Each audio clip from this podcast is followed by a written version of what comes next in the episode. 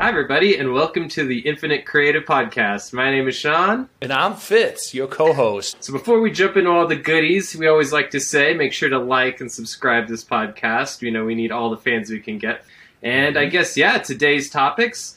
We're going to uh, first check in with Fitz. He's going to talk a little bit about some gear stuff, about, you know, when's some good times to buy gears, when's some bad times to buy gears, when's some good times to sell gears, and when's a good time to never sell anything and keep it all and hoard it into your collection of gear. But anyway, um, also, uh, today we're also going to talk about uh, a little topic that's near and dear to my heart that I think both me and Fitz both uh, struggle with still to this day, Yeah, which is Yeah.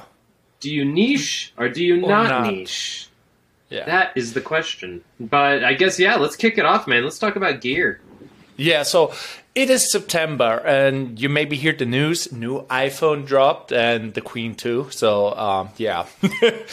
But here, here's the thing. Every year, it's the same thing. It's September, and all the gear is dropping. We're talking iPhones, cameras, whatever it is, and people don't really think about it. But there is like um, a method to the madness. Um, basically, you would assume like, oh yeah, Christmas is around, and that's the reason why everybody's dropping the stuff. But another reason is September is the month with the most birthdays what is very interesting to think about. Actually, also my birthday. So yeah, for that reason alone, you should subscribe. But yeah, so um, I basically followed all those products that are basically getting launched again, like the new um, iPhone 14th, and I kind of wanted to talk about that a little bit in the beginning. But what is your thought? Because you just bought like what was your Mac Studio? Yeah, I mean, we both just bought new gear recently. Uh, just Yeah. so, so How do you feel about kinda- that?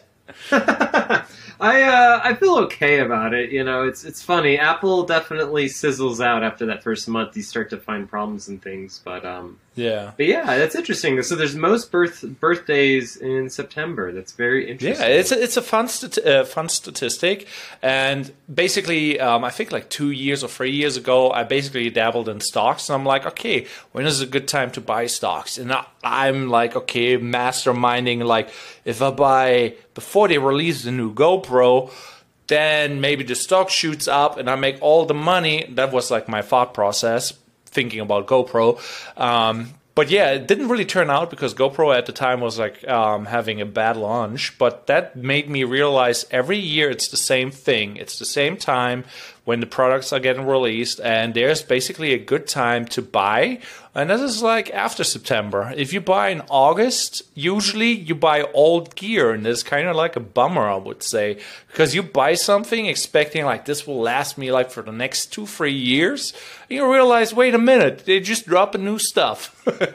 yeah, yeah, and- yeah, that's true. Yeah, yeah, and we both basically did the thing. Like I bought a MacBook um, Pro, and you bought like that studio thingy. I forgot everything is called Mac, whatever, you know.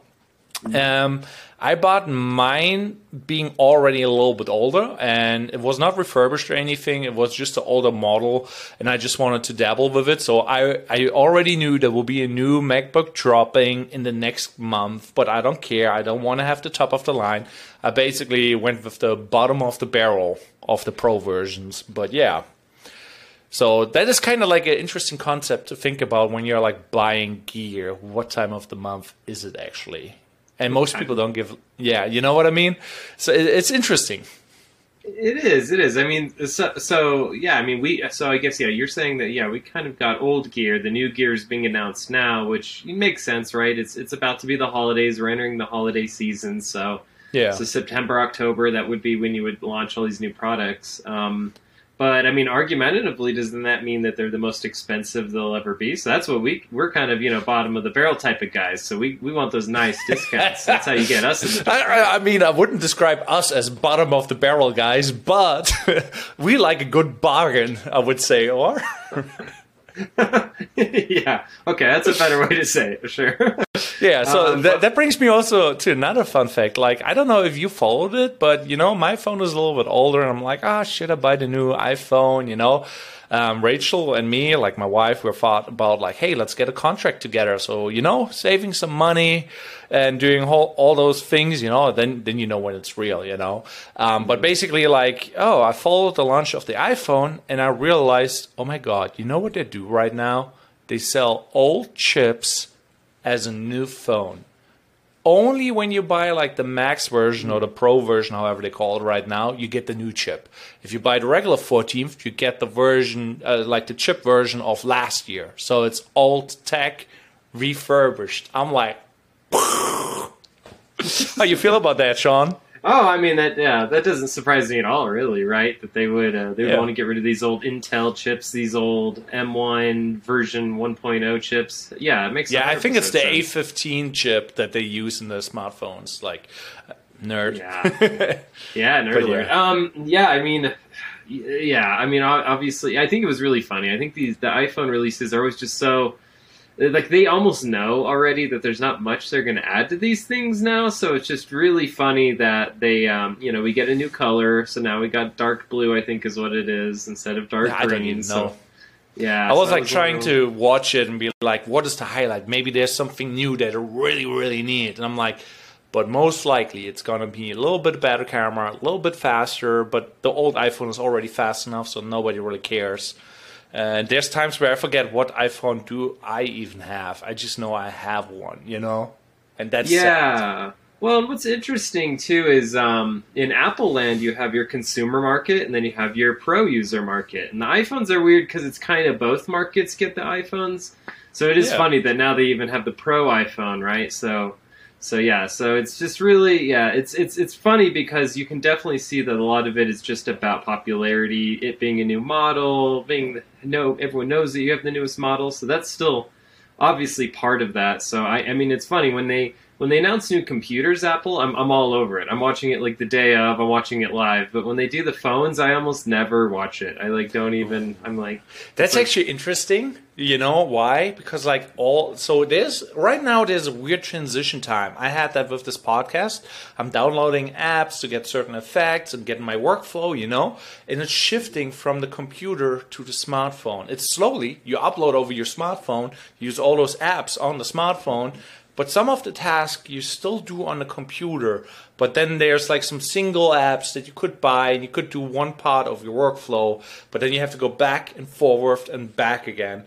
But it's I, I think like it's shifting to only smartphone. If you if you know what I mean. Can you see that? Or what is your Uh, opinion on that? Only smartphone. I, yeah, and I'm not sure. Yeah, and you're like a little bit stuck on that. Oh, I work on a computer and I need the best of the best, you know. And I'm like, I'm like, oh, do you actually need now 8K or do I just need like a really creative um, 1080 or 4K video that I could edit on my phone? I don't need a computer for that. Like, yeah, Yeah, yeah. Well, I think it's um, yeah, I think it's for yeah different processes. But yeah, I mean, I, I I'm Yeah. yeah, I'm, I'm not against recording stuff on your phone. I'm recording this podcast on my phone, so um, so it's a good way for yeah. So you you're you're a pro level. See, you're pro level. I'm bottom of the barrel guy, right? But um, we're on a but, budget. but it's still an iPhone that I'm using, right? It's just Yeah. last year's model. Um, but you know, I think it's it is it's uh, you know I think you're right. I think the idea of mobile devices is really interesting, right? The because that was kind of Steve Jobs' like entire um, concept of what the tablet was going to be and everything. He he wanted to to take away the computer from the desktop, and it was about yeah, you're bringing your work everywhere and.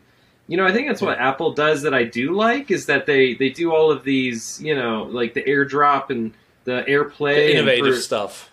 yeah, and I think I uh, for the first time I, I rented a car this last week and I got to even experience Drive Play, which was really cool when it like knew What is that my Drive iPhone. Play? So it's a brand. It's kind of a newer thing with with uh, with the Apple universe, but it's um I think it just came out this year, but it like could detect. Um, it was a Chevy car, so I think it's only certain makes and models, but. It, uh, it could Oh. detect that my iPhone was in the car and it said, "Hey, do you want to allow Air AirPlay or uh, Drive Play or whatever?" And then it put my screen up on the actual display of the Oh. car, which was which was really neat. So it was like I had my my my maps and it showed my Spotify open and it had messages.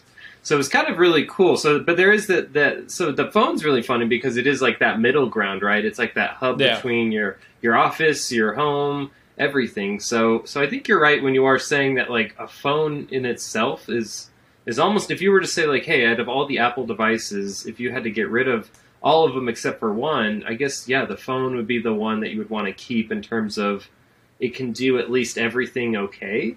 Um, yeah. And I think it's getting better and better. But on that note, I want to have like a little quick survey. Everybody who's listening right now, do you watch this on a computer or on a phone? Just curious.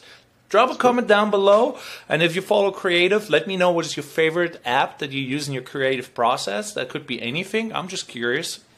But yeah, I, I would say I kind of want to switch back to the whole like um, gear thing because like the thing that brought me on that um, gear thing was not iPhone or Apple. It it was Insta360. So I'm like in videography and there were like cameras getting dropped. There's like lenses getting dropped and I'm like, oh boy, I could spend now all the money. And basically, does it make sense to upgrade? And I kind of want to uh, ask you now, Sean, mm. when does it make sense for you to get an upgrade? Like, what, what are your requirements to shell out some money to like a new piece of gear or whatever it is? And you're like, I, I guess I really need that. What is your excuses you come up to justify the sale? Well, yeah. Well, well, quick, a little quick segue. I mean, your world is getting forced to upgrade, right? The idea of mirrorless, and nobody's not even gonna, no one's even making cameras with mirrors now. So in a way, you're kind of eh, forced to upgrade. In a way, you can't keep the level. So the same thing happens on my level too, where like you have to upgrade at a certain point. They're just like, we don't even do this technology anymore. So it's so I have a few videographer and photography friends that are are going with this whole new mirrorless world that you're all being forced into. You have to, you almost have to do it. Yeah, so here's an interesting fact though. If you're professional and somebody says you need to have this thing and you actually do it, you know that your old gear usually can still do the job, you know? Mm-hmm. It's just not a trending buzzword like mirrorless because nobody really mm-hmm. cares if it's mirrorless or not if it still records video, you know what I mean? And if the client thinks the video is great, you're good. But same with the design, like you could not use a Mac and do like your design in I don't know Canva or like some um, Windows GIMP, whatever. You know, nobody would care if the design is good, but yeah, know, they, they want to have I, those brand words. I think.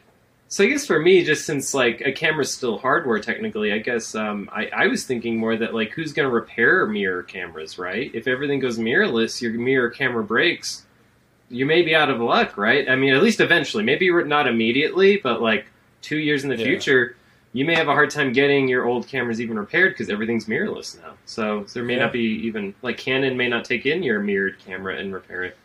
So. So I don't the know. Whole so, repair so, thing is a thing in itself. It will take forever and cost a lot, and consumerism. Just buy new. Right, right. So, so, so yeah. So to get back to your question, um, you know, when do I think I need to upgrade my stuff? I, I think it's when I I start to it's a great question. I mean, for me, it's it's really when I start to see a friction point in my process. If I if I see something is like not working quickly, or if I feel like I'm wasting time, or uh, like like for example, on my the reason I got my Mac Studio is I was finding things that were like labor intensive or just locking up my computer. And there'd be this 10, 20 seconds of seeing the little spinning ball. And maybe it'd only be 10 to 20 seconds, but multiply that, that at scale, I mean, yeah, we're talking like an hour a week that I'm, I'm wasting staring at something that's supposed to be loading. And that's gone mostly away. I wish I could say it went fully away. Um, I still Wait a minute! Did you buy top of the line, not bottom bought, of the barrel this time? right. I bought a three thousand dollar computer and still have already made it spin a few times. I've, i found yeah. that like my complex vector world is still too complex for even modern technology, so that's that's okay. but um, but anyway, like you know, so for me, it's always like when do I when do I feel like something is in the way? When do I feel like I'm not moving as fast as I can? When do I feel my stamina um, getting yeah. less and less? But you know, I, I see so much stuff out there that I, I almost wish I, I had more budget to try. Like like I know there was this device a while ago that was all about live editing and the idea of like when you have live music in production, it's all about these knobs.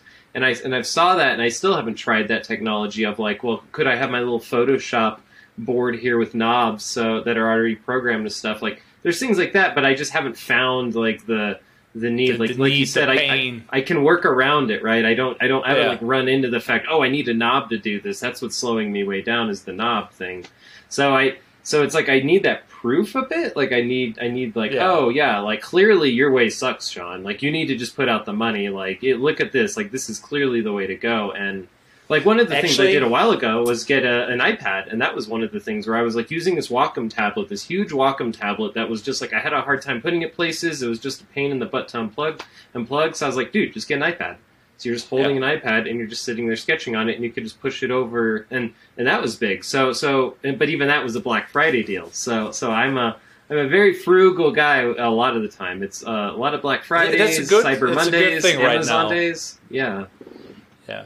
Um, on that note, like um, I kind of wanted to talk about me because, like, as a videographer, like you, like you said, like gear is kind of important. You know, everybody judges you. Like, what is your setup like? You know, what gear you're gonna use, what brand, and um, you have one camera, you have two cameras, or you have more. You know, like because like if something breaks on the job, one camera ain't enough. You know. Um, but yeah, basically for me, the the thing that kind of sparked the whole idea about like speaking about gear was the Insta 360 um, 1X two, uh, actually, and I have the two. I'm like, whoa, this is cool. Bigger display. Um, let me actually show you. I have right here. It's like a 360 camera, you know, all the gadgets, you know. And I think like when I buy gear, I go like, is this actually a new feature that I can offer? Less about like, is this top of the line quality? You know, like I want to dabble with 360 video. It's kind of cool with the VR headset, and now I can film everything in 360.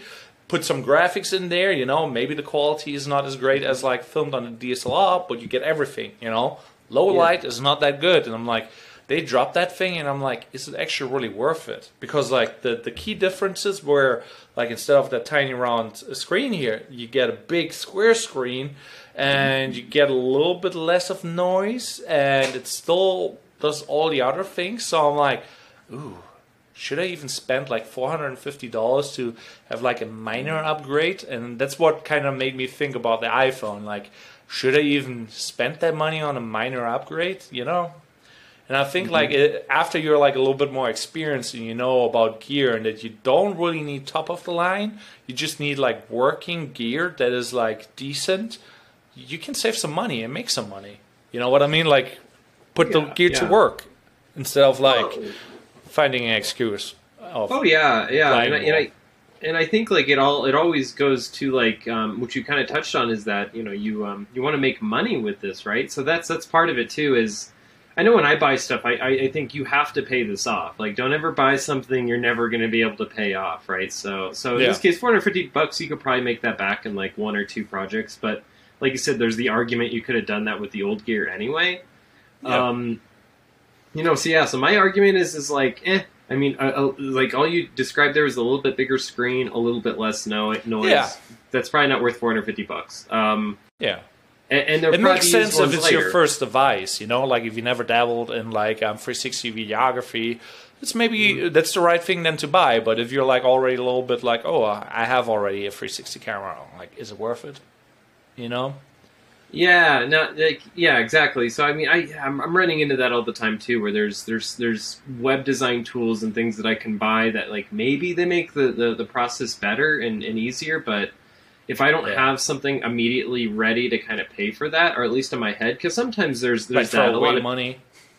yeah, kind of. Or like, or like, like, let's say, like, for me, it's always a client project, right? So that's what always gets me using new technologies. Is I'll put them kind of on my back burner, and then I'll be like, oh, okay, there's this, there's this client that's coming up. He kind of wants something a little bit new, or a little bit on the on the cutting edge. So, so maybe I can push this direction, and I won't do it just just to buy this. So don't, so don't get me wrong. I'm not not like taking advantage of clients to buy the gear I want, but but I do every like that's kind of what I'll do is like it's like right now I don't have any brand new projects like I, I'm just in the middle of a few of them. Right now I'm probably not looking at new web design tools. I'm not looking at new things. But if there was Yeah. something that's like going to jump off in another month, I'd be like, well, hey, let's let's save some of these things because when this kicks off, I can build that into that price. I, I do that so many times where that Yeah. first time I do the subscription is directly out of something that's being paid for immediately and so then it doesn't feel as bad because yeah like um, it's baked into this process so it, it's but one thing one thing that I, I always do have to stop myself with the apple reveals and, and other things um, and just you know the constant barrage of discount emails that get is just out of the blue buying something. Like this is the time we got a discount, twenty percent this week only. Better This is actually a good one. Actually, like um, I got an email for the Insta360 One X Go free, so Oh, I was on go. the email list. I'm like, it was not even the social media. It basically the email list still works to this day, and I'm like, I thought like email is dead, but apparently it's not dead, and I'm like pushed away like building my email list, and I'm like, God damn.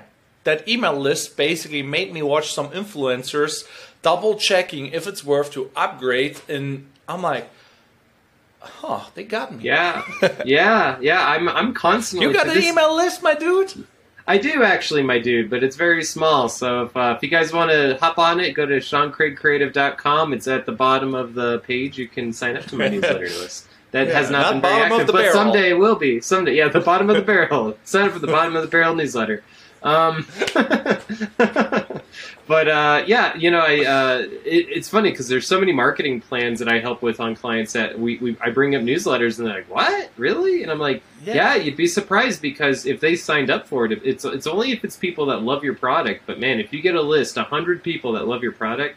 You send out those emails, you'll be surprised. You'll be surprised how well they work. So in this case, exactly. Look, we're talking about it in our podcast and everything. So this Yeah, this one email, them. I know. Good good job. Good marketing. Yeah, so that uh, gives us also things to do, setting up an email list for the Infinite podcast.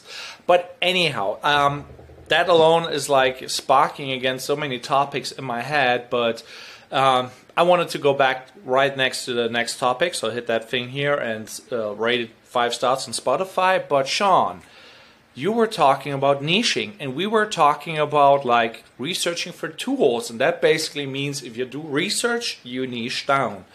So, Yeah. what is the problem with the niche again for you? Because Well- I'm usually the guy with what is my niche and what should I do? Well, yeah. I mean, I think it's something that all of us creatives we all deal with. Um, I'm sorry, I'm just pulling up a couple things that'll be shown here in a second. But you know, I yeah, there's there's a lot of there's a lot of talk in the world. I think right now, just because it's it's easier now to do to do things to do multiple things and to learn new things.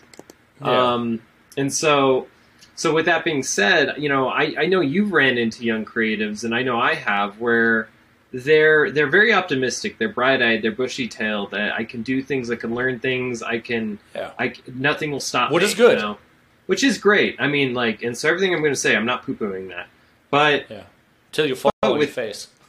till you and you are going to fall on your face. I mean so so what's so so what is interesting with these people though is is they, they either are successful or they're not. And when they're successful it's amazing. It's it's it's absolutely cool to see them achieve so many different things in so many places and how those things feed into into each other. But more commonly you run into these into people that aren't really good at any at any of the things and then once that thing starts to challenge them they fall flat on their face they switch to the next thing it seems like. So so they're they're afraid of the grind. The grind actually scares them and they jump to the next thing jump to the next thing because it's almost easier to start a new thing than it is to grind through something. It's almost easier to be an alien in a strange world than it is to be in a world you know and grind it out.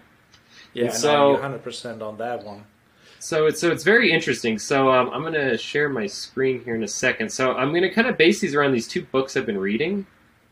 Um, Okay. Let me get this. up. So on that on that note, though, do you think like you're very niche down, or you're not niche down enough, well, yeah, or you, think we'll- thinking like you want to go more wide? What is your what is your problem? Just to be a little bit more personal. Yeah, so before we even kind of jump into the, the yeah, so there's there's two books that we'll be kind of talking about a little bit here, but yes, I mean to to, to kind of give where where my mind is on all of this, where where I am, is that um, I have niched, but I could I could niche a lot more. I think it's like I've I've, I've niched, but I haven't done a great job of niching, and so I think the one thing that I'm going to kind of talk about in one of these books is is the idea of micro niching. So like you feel like you've already niched, but but you live in a time now where you can actually go even deeper and um, Yeah. and that's something i haven't done i haven't i haven't gotten that deep and, and and figured out what is that exact problem what is that exact product um, what's that exact service i'm trying to do i i definitely still leave it more open and big picture Yeah. but but i've met a couple people and i know you have that are very micro niche. They're like, I do this exact thing for this exact audience, and that's and they all know put all the tools into. that could be helpful for that audience. Yeah, where exactly. a generalist is like they maybe know one or two tools, you know, but the one niche expert in that area would maybe name 20 items, you know, and find the perfect solution for that thing. Yeah, exactly, exactly. So it's um, so yeah, so it's it's definitely it's definitely something that yeah I, I see all the time. So so I'm just going to quickly show the two books. I think these are two books that I would I would suggest anyone watching you should get. Um, and so the first one I'm going to share here is um, Refuse to Choose. This is a great book that that's been around for a while, but I've I've actually I'm rereading it. I, I read it um, a while back when it first came out, but it's all about you know how do you have all these interests and passions, and then how do you make that into a career? Okay, so so that's one book. So so, so Barbara Sher, she's great. She's so she's essentially taking the side of don't limit yourself, don't don't say that you have to be one thing, and don't listen to people that tell you you have to only be one thing. And then on the Yes, other end, Yeah. um, very quickly, the other end is uh, is a newer book um, by Kevin Harrington. He's a, he's a great marketing mind in the world, and he he really talks about you know what what's going to make you the key person in your industry. And and his main point that he very quickly says in this book is that is that you need to stop wasting your time on all the things you're not good at and, and trying to be good at the things that you're not good at. And you really need to get good at what is the one thing that you are amazing at and, and how deep can you get that. And so Yeah. um yeah, so with that, you know, um, these are kind of the two books I'm I'm, I'm focusing on when I'm, I'm kind of talking about this because there is there's two there's almost these two different paths in these books, but I actually think there's like a way to meet in the middle here. But yeah, before we kind of dive in, I actually wanted to know you as well. Like, how do you feel about your niche? Like, where where are you? It's where are you in this? So, so for me, it's like um, I spent a lot of time when I came to the US with like um, starting to learn a business, you know. And then the idea was like, if I could make money with the internet, I could be anywhere, you know. That gives you great freedom. You can travel and whatever, you know. Then I was like experimenting with websites, you know, thenewforeigner.com, had the idea, started the blog at a time where I was like freshly in the US, basically one or two years in, and I'm like, I can't write for shit, you know and that, that is the problem. And i'm like okay that made me motivated to focus on video because i kind of did video all the time since then you know? I'm like a niche down on video and i know i'm adhd and i'm like i'm getting very energized about trying new things you know?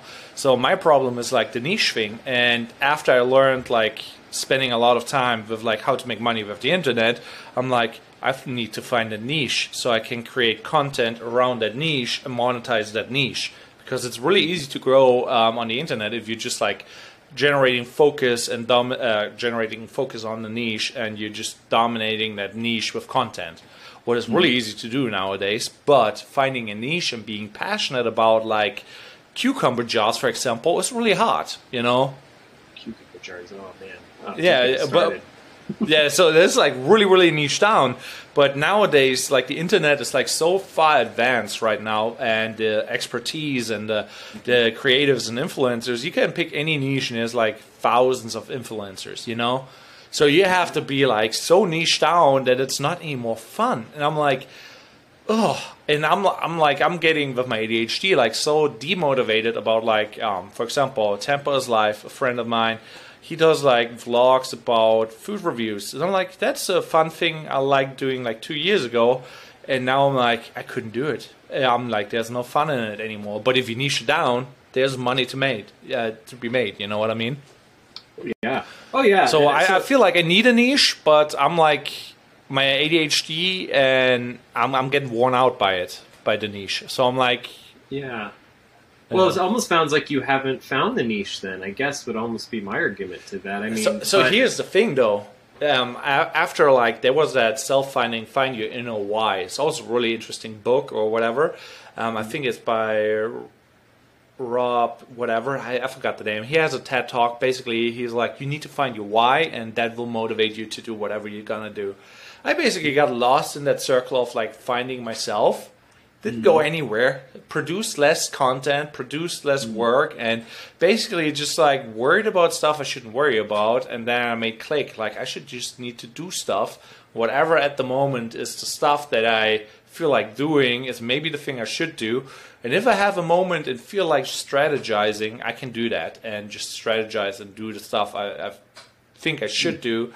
And if I get confused and I'm chasing my own tail, I should just put in the work. What is my way right now doing stuff? What is like not optimal because it would be better if it would be doing one thing and one thing only, you know?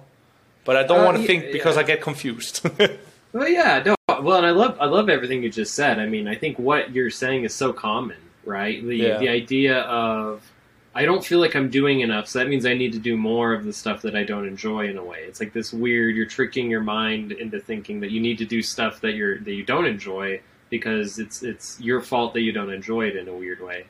Um, where yeah, I run into I kind of run into the same thing, right? Like I, I find myself, especially in web design, because I didn't grow up wanting to be a web developer by any means. So so I have to stop myself all the time because I'm just like, do you really enjoy this? Like you're you're diving even deeper into this thing, and and is this now too far? Have you now gone too far where now your your eyes are glazing over? You're you're not even really you don't you're not passionate about it, and that's that's the thing I think when you're what you're talking about when it, how it gets exhausting because it's when you're passionate about something you're like i could work all night. I could work every day. I don't care. I'll get it done. But like when you don't have that when you like lose that kind of love for it you're it's like yeah. you know it's it's it's yeah you're you're not you're not you're faking it then. You're just kind of trying to But fake but it. here's the thing. So that what you're saying is like you gotta love your work, kind of sort of, and it's like nothing in life you will really love. You know, you you have your seasons, you love it for a moment, but if you don't put the maintenance and the work in in the times where you don't like it.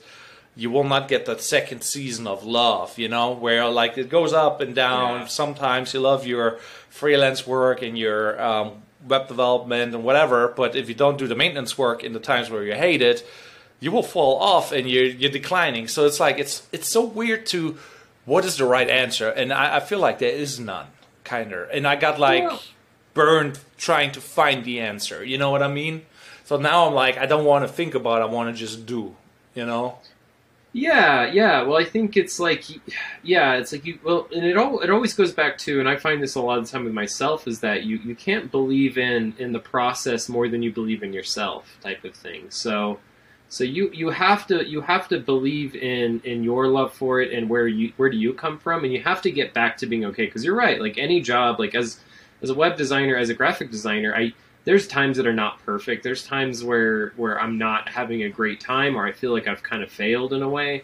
And and it's not about not having those times. It's always about getting it back to being okay. It's about equanimity, really, in in terms of how are you going to get back to okay in in Yeah. what you do. And if you start to find you can't get back to okay, you can't get it back to an okay place because it's okay if you had a bad project, but let's say then you can't get the next project going, or then like you can't even look at a video about a new technique then that's starting to show that you've fallen out of love and and it, that's a very important thing i think to distinguish is like i used to love this now i now i don't you know is this a permanent change and maybe it is i think what gets scary which i think you've talked about is that happening multiple times falling completely out of love with something and then shifting gears to something else and then falling out of love with that thing and then shifting gears again Yeah. and before you know it, you you kind of don't feel like you've ever been in love. You start to wonder, like, well, what the hell was there ever anything that I was really passionate about?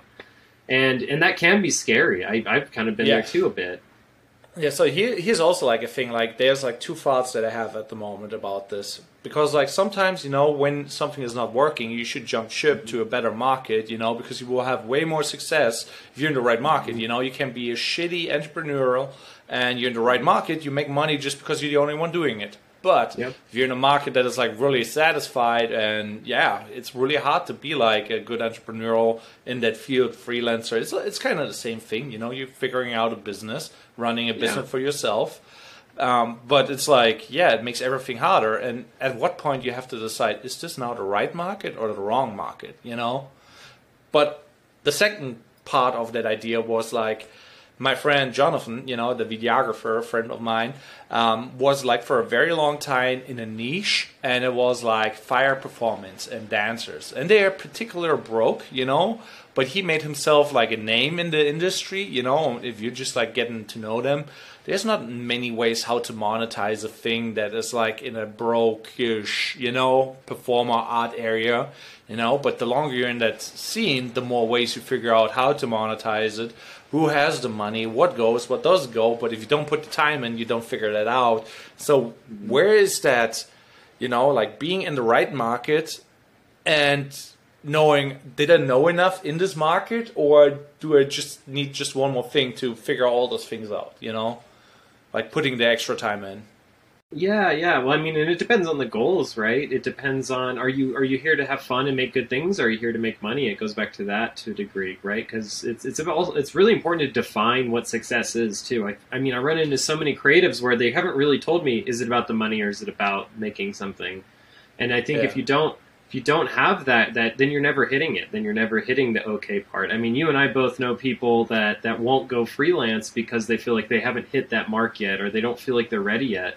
Um, Yeah. but you, you have to you have to define what that is. You do have to create what is that goal line then? When when do you know that you're doing okay? When is this good for you? Because you know if you like fire dancing and you love just that that world then then just shooting something that looks awesome should be enough right? But but if you're walking away from that because you didn't make enough money, then then I think you need to then think about maybe I care more about making money through video than doing this particular thing with video.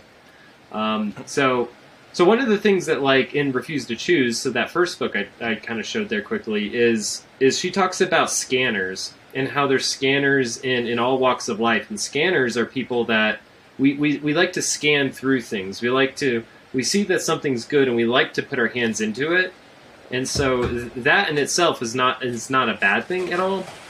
To to go ahead and, and do to to scan certain things and to and to, to kind of only pass through um, certain hobbies and things like that. It's it's not a bad thing at all. Uh, in, in fact, it's actually a good thing um, that that you're that you're willing to, to take on new tasks and willing to learn new things.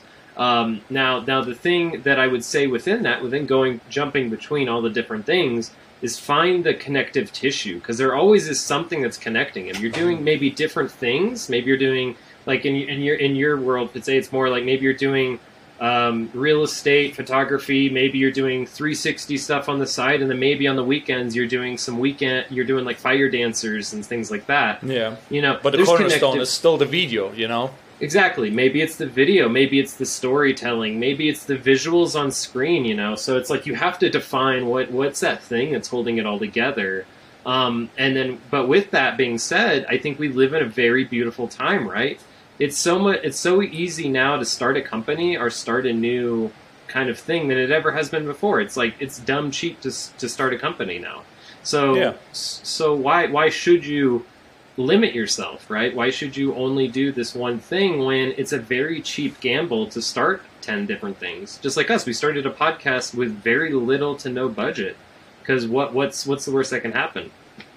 Yeah, Um, true. Na- uh, nowadays, everything's like uh, relative, relatively cheap. We're not the only people like having a podcast, you know. Like you, we're we're competing in a very saturated market. And the only things how you can um, make a difference is like be consistent, put more work out than them, and maybe have better topics and be better. But that is also like a process, and it's like how do we keep that motivation up, you know, in general. But I, Yeah, I and feel for- like for me, it's like you know, this is video, so I'm like, this is a good learning experience, you know. Um, Yeah. And there's ways how I will be monetizing that later on after we figured out our kinks, you know. Right, and it's not like we were, you know, sitting around having boring conversations and being like, "Oh yeah, let's start a podcast." No, I mean the podcast started from our conversations, and we enjoy these conversations, and we, and it's good for us even just to, to even catch up every week and have this kind of thing to to discuss stuff of the week. Um, so. So at the end of the day, that's that's the equanimity. That's where we come back to, right? We can get five million though- views or, or ten views, but we still we still have these conversations. Yeah, on that point though, because like we're talking about niching down, you know, let's let's talk about freelancing. Like, um, if you have to pick a niche in freelancing, what do you think is the the most the most paying niche, or you know, or what is the most underrated freelancing job? Because like there's like common freelance jobs like web designer, videographer. Um, I there's there's a couple, but I don't know which one is the best. It- you know, the grass is always green on the other side, but throw some out there. I'm I'm kind of curious right now. And Well, if you really- listen to this, let me know what you're working. Yeah, yeah, yeah. Honestly, yeah, and yeah. Send us comments about like what are you doing? What do you have a weird niche? Have you thought of a weird niche? Um, so, you know, I um, what's interesting. So in the key person of influence, the second book I showed there, it's it's very interesting because he discusses the the idea of micro niching and, and the idea of that all starts with a need, right? Every niche starts with a need. Someone needs something. Someone needs some type of content out there, right? And and so like so for us, let's let's just take this podcast, right? This podcast's target audience is probably other creatives, maybe other young professionals that just just need to hear Struggling kind of another world. freelancers, out of fresh out of school, yeah, yeah, fresh out of school, struggling freelancers, bottom, bottom of the barrel. of the barrel. there we go. Um, you know, and so so that's I'm that's just kidding, guys. but how do we serve those people right so so then that's where the micro niche comes in where where maybe you know we're a podcast that that caters to the struggle of struggling creatives and that's our micro niche and and so, So, it's so like he, I, want to give some advice to those struggling people, those freelancers. You, you were mentioning two books, and I had it in my mind, and I wanted to say it, but I didn't do it. And now we, we were explaining our niche. If you're a struggling freelancer and you don't want to buy that book, what Sean just showed on the screen for six ninety nine as an ebook or for twelve dollars, go sign up with your library. Your library will give you a card. With that card, you can go onto Hoopla and listen to audiobooks for free. It is a cheat code. Libraries are a cheat code. You get free books. It's crazy. I I barely buy books, but the uh, like the library, you get probably those two books for free if, with a library card. It's true it's true yes that's that's a good shout out that's a good pro tip right there Yeah, that's Um, very helpful for our free creatives here, or not free, but freelancing creatives. I mean, so subscribe. So subscribe, come on. We paid you. You pay us now. Um, but you know, I so so so yeah. To get back to your question, you know, what would be my advice to someone? Where where is the fruit? Um, the fruit is get as close to something as humanly possible. So, for example, like I play Dungeons and Dragons with with a group here in town, and guess how how many like quality Apple apps there are in creating a character for D and D? Pretty much zero. I mean, in terms of well designed apps, they're they're they're garbage on Mac. There, there's like none. There's a whole vacuum. So there's a micro niche right there. I'm an app developer that only works on Dungeons and Dragons games and tools. So that's that right there, and you could just start a channel on that. The graphic designer of D and D, and that could be your entire channel right there. Um, Yeah. So if so, if you want to know where the fruit is, it's getting as dorky and as close to it as humanly possible. It's you know, as someone as a big picture guy like me, I have a really hard time with it. Um, where I, I don't have the we only talk logos and branding channel. I don't have the only we t- we only talk web design. we only talk podcast. WordPress. You know, like, and I could, I could have like five channels of like, here's my WordPress talk of the week. I'm, I'm going to talk only about WordPress, and you know, and I don't. I'm a big, sites apart and being like, mm, it, it- Right. this is, you know. But that brings us back to the passion about the the niche. What is like the, the Mm-hmm. hardest part, I think, and I, I feel like you said like it has to be like fun. You gotta love it. I'm just like on the one side, I kind of want to disagree because like if you want to have just fun and love something, video games, you will be satisfied the whole time. You know, you will have the most fun in your lifetime till you run out of money and you're on the streets. Kind of, you know what I mean? What I is mean, like? yeah. Well, one's passive, one's engaged, right? One, you're just like you know, p- playing a video game. I don't view that as a creative. Um, it, it, there's creativity involved, sure, but like just playing a video game is a very passive thing where you're just taking in stuff. That'd be like me being like, I love walking Uh, in art galleries. active. I mean, I can't make I can't make a career out of walking through art galleries either.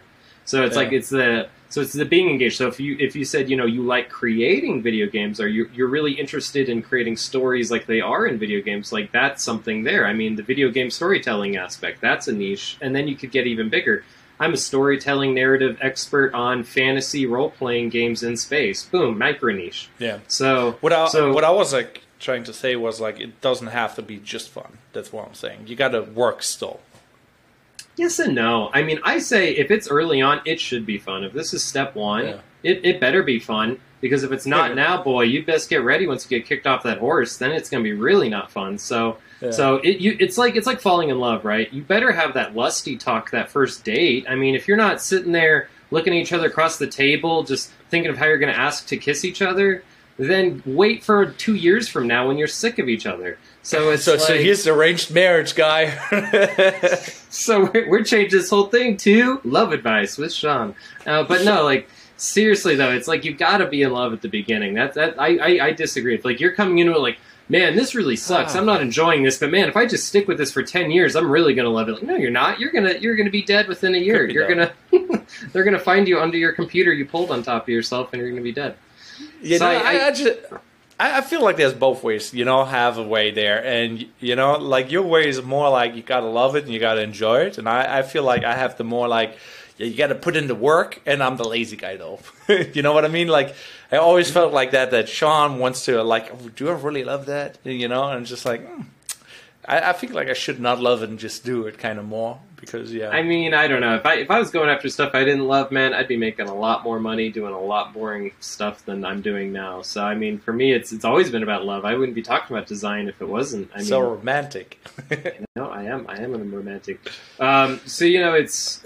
So I would say no. You you've got to love it. You definitely do. I mean, I, we can disagree there. I think I think it's it's more you got to love it at the beginning, but you have to love it so much that you're not afraid of the work. The work needs to be just like whatever. And if things go wrong, you should at least be able to come back and be like, at least I'm making cool stuff. Like there's been so many Yeah. times in my career it sucked so bad, and people like hated what I did, and I hated what I did. But I was able to at least come back and be like, you know what though, I made cool stuff. That's what I wanted. So that's that's pretty Yeah. cool. You know, Yeah, where- I think like also like um, that goes kind of back to mental health, like um, where I'm like the let's say freelancing as a arranged work, uh, uh, arranged marriage kind of sort of situation. You know, you pick something, you make it work, and then you grow it, and you fall in love with it because you you learn to love all the little kinks, you know, and that's what the arranged marriage kind of is. Like you're you're forced in a situation, you got to do it because like you got to pay bills, you know, and then you fall in love with it because like you you figured out, oh, this is ain't bad, you know, and oh, I kind of actually like this process, you know, and you're right, like the romantic couple is still a thing, you know, and in the end, like it's like relationships, like you both have a potential to make it till like golden anniversary or whatever, or mm-hmm. till death. But the, either way, you could get like it, yeah, broken up too. Yeah, yeah. Well, I mean, and I think that happens too, right? The breakup that Yeah. does happen. I think that, and I think that's being fair too. Is like, let's say you get five, ten years down the road, and you're like, you know what? I did love this. Now I don't love this, and being honest Yeah. about that and leaving because. I feel like that's the saddest thing that I see when I see it, not just in the creative world, but anywhere. When any, even when you go to a restaurant or something, you, know, you see someone that's working and they hate what they're doing, so they're doing a worse job because of it. They just do. People just tend to, if they don't like what they're doing, they're doing a bad job and then they start they're not doing themselves any good by wasting their days just half-assing it and whatever you know that's Yeah. what that, that's that's when you know you're in a bad place when it starts to change you when you start to be just this schmuck because you don't want to do anything you just want to you you just stupid schmuck and you know and and, and that's not that that's not serving you it's not serving anywhere else you know and because there's people But that love reality is like you still need money. So those poor people, they, they maybe don't have a choice, Sean. Just say and I would say they do. That's the saddest thing is they. It's the limited. the it's the- streets. It's the I've been in the streets. I've been in the food bank line. I, I'm not. I'm. you know. I. You know. I. So what I what I would say to that is that you know they they just don't see that they could do more. They don't. They see the things they love they and they're don't told. believe in themselves or whatever. yeah, and they're and that they're taught. They're taught that way. They're taught. You know. I I, I see it as as early as high school, middle school counselors being like. That's just unreasonable. And instead of Yeah. like, you know, and some of them are unreasonable, right? Like, you know, you're in remedial science and you want to be an astronaut. I'm sorry, it ain't going to happen. However, you could take that love of, of, of space and science for this person that's not good at it and still translate that to something. He could still have his YouTube, you know, space and science for idiots. You know, he could still do that. But instead, they're like, just give it up. You need to like give up these things, put them away in a in a drawer, and you need to go work at the dealership or something. And it's Yeah.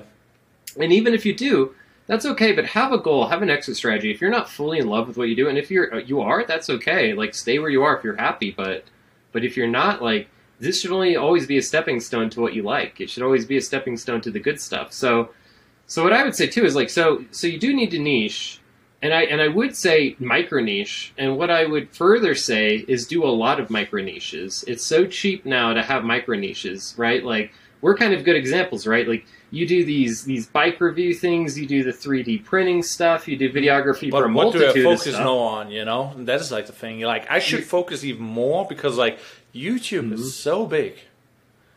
Well, then what what I would say then is what's the what's the connective tissue to all your micro niches, right? What are the common things in the Venn diagram, right? 3D printing, bike reviews, this and that, event photography, and you know what what's what's the thing in the middle? And that's the ne- that's what you should be putting all your time and eggs into that basket because that feeds it all. Then that's the source Yeah. of it all. So for me, it's like I I'm always going to be doing visual design in some some capacity. It's like it's it's either animation, vector design, layout design, painting, but it's always visual. So I, as long as I keep those going and I keep keeping my eyes on new work and new art, that's feeding kind of all the systems. So On that note, you, now you said something. I sent you a text. Do you remember the art competition? What were your thoughts on that? And can you please explain what I sent you with the the, the thing where the guy won like a, uh, an art contest with AI and everybody's upset that he used Mm. I know it. I'm, surprised we didn't talk about this on the last episode, even when it was I, still it fresh. out but later. yeah, did it? So yes, because that's my home state. That was the Colorado State Fair, y'all. And um, yeah, it's you know, so so that's so it's a little. This is a little bit of an aside uh, from niches, but this guy essentially is is you know he created a painting, a digital painting using AI, something like Midjourney or I don't know which one he used, maybe Midjourney DALL-E or was. something. And and you know he had to keep refining it, so which does take time. It sounds like he went through about five hundred different possibilities before he settled on one, and then he still had to go in and touch things up, is what he had, he kind of had said. Um, but it definitely brought up the whole argument of is he still an artist though if he used these other things? What's your thoughts? Do you think he's still an artist? Do you Yeah, so here's a the win? thing though. Like we had an episode 10 and you actually named the episode perfectly. AI composer. He was an AI composer. So he was the designer who picked the art and that is his new job. So I feel like this is maybe a thing we should dabble in because like it's unlikely that we are creating the art, but we, we are composing the art, you know? Because like already we are at a point where we're using like Photoshop, masking tools. We don't create the mask. AI is making the mask for us that looks like perfect. Like if you're like um, you you hide a spot in the background, for example, and you want to just like having a little dot covered, you just mask over it, you know, and it looks great, better than we could do, you know, maybe depending on how skilled you are. But this just goes down that um, road where it's like, yeah, we're using tools that uses AI, that uses like we don't draw those things anymore. We use the computer. You know, at this point in time, we're already going into a composer um, phase, basically, where more and more is just composing. You know, what do I like? What style do I like? Um, Yeah, like, what yeah. style of fonts do I like in my AI word overlay kind of sort of thing? You know, for subtitles. Yeah. Well, it's, it's really interesting that you kind of jumped a little bit off the rails here um, in the middle of the niche Sorry. talk. Talking, no, no, and it's actually okay because I feel like we can kind of still because is that still a niche? Like when does the niches get broken? Right? Like but I'm a would, would fantasy you say painter. he's now an artist for being just a composer? That is like Yeah. my my point there. So what would his niche be? I guess if you had to define it, right? Is he is his niche then creating fantasy art and that's it, and then everything else is a tool, right? Midjourney is a tool, a Paintbrush is a tool, because that's essentially what these AI things are. Because even in this case, I thought it was interesting that he didn't just have Midjourney pop something out and he put that in. I don't know what he did, but he did say he edited what Midjourney gave him. So so so there was still Yeah, so some what- artisticness to it. He touched it somehow. He had his fingerprints on it somehow. Yeah, so so here here's um, uh, my description on that. What he did. So he basically generated like a Star Wars themed, um, futuristic oil painting where you see like planets in the background and see like the novel um, dynasty like in front of it, like looking at that, and it was really skillful. Um, yeah, our friend actually Trevor, um, Trevor Creative, he did also experiment with his photography with an oil painting AI interpretation of his art. So he took a photo, uploaded it to that um, thing, and the, the pictures are beautiful. Like it basically transformed his pictures into an oil painting with his color theme. I was like, dang, he experimenting mm. with that, you know? And I feel like this is like, mm-hmm. I still I, I, think we still need to be considered like an artist for doing the composing because like mm-hmm. you have to have good taste, you know. Right. Well, it's like the vi- the vision, right? It's like saying Peter yeah. Jackson isn't an artist. Where no, he is. He had a vision, and he had to get all these things together to to make that vision a thing. So, really, it's like, I yeah, I would I would argue. Um, you'd maybe think I would say no, this guy's not an artist, but I would say he is. I would say he is. Even using Midjourney he's still an artist. He had a vision. Was very creative for doing? Yeah, very creative. I sure. I mean, uh, you, well, you most know, I, most artists didn't. You know, they they have to. You know, they're just like, oh, can I do this? No, he was like, oh, whatever. I'm doing art. I'm doing what I want. You know, was pretty ball to be honest. He even wrote it in yeah. the title description, so they couldn't be mad. But the, the jury had no idea what Midjourney is. They're like, oh, buzzword, great. Right. I think that's actually a very interesting point, right? Because if he, he would have if he would have hit it, it would, we would all been like, "Why did you hide it and say you did it?" Now that's wrong. However, yeah. since he credited Midjourney, and it's just funny because the people didn't know what it was. That yeah, that's really funny. So they allowed it to happen. Very creative. You know, I like it. I'm like, kudos yeah. to him. So, so what's interesting right now, because this kind of brings something up, especially when I talk about the niches stuff, is that there's tools, and tools are always being defined and thrown away, and new tools are coming out, and and you're seeing this with this guy winning, like it, just him being a little bit on the front end curve of this, which in five years, Midjourney, everyone, it's gonna know, everyone will know about it. It's not going to be new by any means in five years, but but he's a little bit on the front edge uh, edge of it, and he won because of it, and now he's he his name was a national thing on CNN just because he won this thing. So yeah, even so now his relevance, he is the AI composer. You know what I mean? Yeah, he is the AI composer, and yeah, yeah. So it's I don't know. It's it's it's interesting. So like you know, so so to kind of tight with the niching is like niche, but don't niche based on a tool. I think if this was 1800s, I would say your niche is painting. It still could be, but not painting with a paintbrush. Like don't get don't get stuck on the paintbrush or get stuck on the digital Wacom tablet or on the iPad or on the Midjourney for that matter. There may be stuff even technologically wise it's past Midjourney and DALL-E. I yeah. Um, you know, so uh, you know, it's going to be interesting. Is it does this get to a place where we all have our own creative teams of AI, right? Like I got my own copywriter over here. I got you, my own visual artist. It, yeah. You, there's like, uh, especially in logo design, there's like um, statistics. What logo will be how likely approved by what type of population, education. You know, there's like percentages the, the more data you have, the more you can be like, oh yeah, they don't like red, for example. Just like throwing, there's like that amount of percentage that they will disagree with that. If you feed enough data, you will know what type of population will like what, you know? So you need an AI composer for the AI. you know what I mean? Yeah. Like having an AI AI composer so that they compose the right art st- uh, styles for whatever you would like because they know your your your demographic, and they would just like throw stuff at you that you just adore. It's just as it be. It, I mean, we we have a really funny idea for just like a funny show, even right? Like like if we just like like we just had our own design agency that had this bureaucracy of AI under it, right? So we're like meeting yeah. with the lead creative director who's AI, and then we show a scene with him. He's talking to the other AI, and it's just kind of funny. Like we just have this whole thing of robots running under us.